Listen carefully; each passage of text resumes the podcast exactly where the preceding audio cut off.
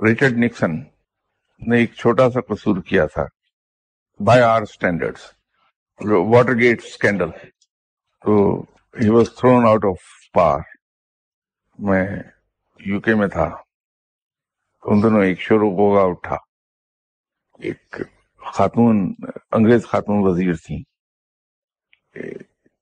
She has been آس to resign وہ وجہ کسی کی سمجھ میں نہیں آ رہی تھی.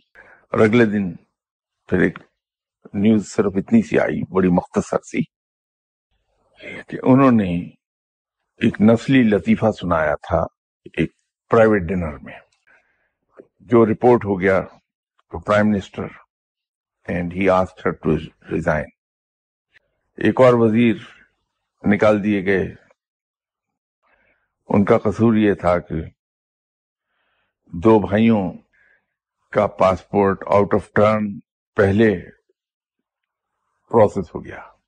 یہ تو ایک مغرب کی مثال ہے، کیونکہ آپ صلی اللہ علیہ وسلم کا ایک فرمان ہے کہ کسی شخص کا آج جاننے کے لیے اس کا گزرا ہوا کل دیکھ لو۔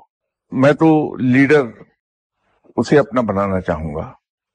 جس میں اور برائیاں ہوں تو ہوں، لیکن وہ جھوٹ نہ بولتا ہو۔ اور مصیبت یہ ہے کہ آج تک ہم نے اپنے کسی لیڈر کو اس بات پر نہیں چیک کیا کہ اس نے جھوٹ بولا ہے۔ شاید ہمارے یہاں جھوٹ بولنا ایسی برائی ہے جس کو برائی سمجھا نہیں جا سکتا۔